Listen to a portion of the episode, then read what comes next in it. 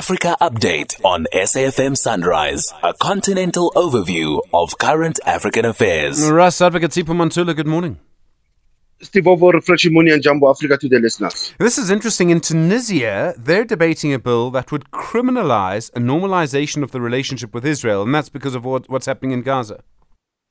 That is quite true, Stephen. And the uh, Speaker of Parliament yesterday went on to say that they are maintaining their view that Palestine must be liberated from the river to the sea with a full recovery of their homeland, the return of all territories, establishment of the Palestinian state. But when we are going to this draft bill, Stephen, in short, they are trying to define normalization as a recognition of the Zionist entity or establishment of direct or indirect ties with Israel.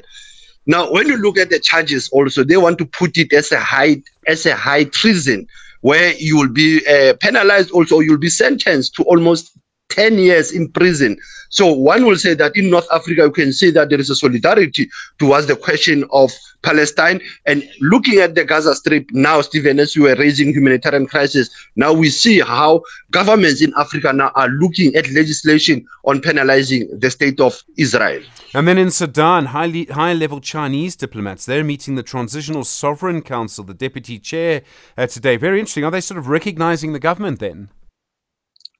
Stephen, you will recall that the northern Sudan also, even if there's a conflict that has been there since April, Malik Agar, is the deputy chair of the Sudanese Transitional Sovereign Council, is meeting with the Chinese political bureau of the uh, uh, Commission of the Communist Party of China. So this meeting also is within the diplomatic arena of how to deal with the current conflict that has been going on, but how to look at the China and North Sudan relationship on issues of uh, reconstruction post this conflict because it appears that even if we have Jeddah process going on in Saudi Arabia, China is already looking at what we call a post-conflict reconstruction mechanism for North Sudan. And then in Ethiopia, a year after that peace agreement, and I remember when they signed it in Tshwane, um, civilians still a victim of the crises. That's according to Human Rights Watch. Stephen, I, didn't, I don't think the federal government will be happy with such utterance coming from the Human Rights Watch. As you said correctly, the Oliver Tambo uh, HQ of DIRCO last year during this time, it was where there was a, a, a, that moment of the peace deal being signed between the federal government and the Tigray People's Liberation Front. Now they are raising the issues of state of emergency, the issues of civilians not having access to food.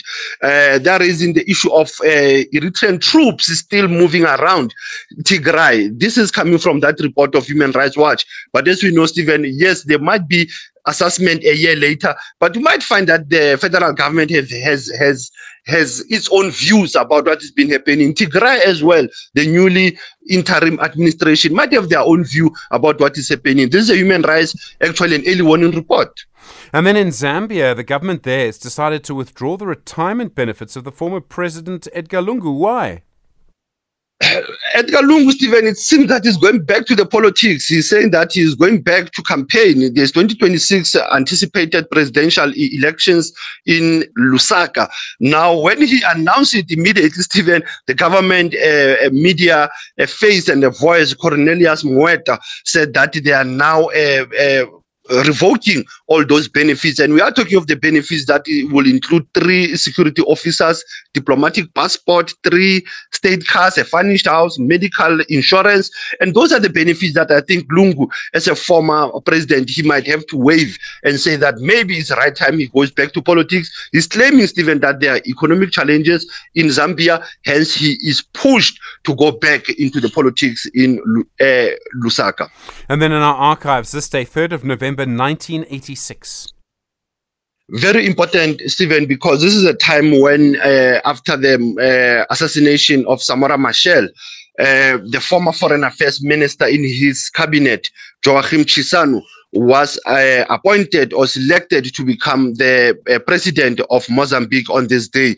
We know how Chissano took Mozambique to the first multi-party elections and he was re-elected in 1999, stepped down in 2005. We see his, his role now as a former elder statesmen in many conflicts in the African continent. Asante sana SG, as was still leading the conversation, SAFM. Rights Advocate Sipho Mantula, thank you very much indeed. Uh, of course, Sipho back with us on Monday. More uh, news from our continent through the day here on SAFM.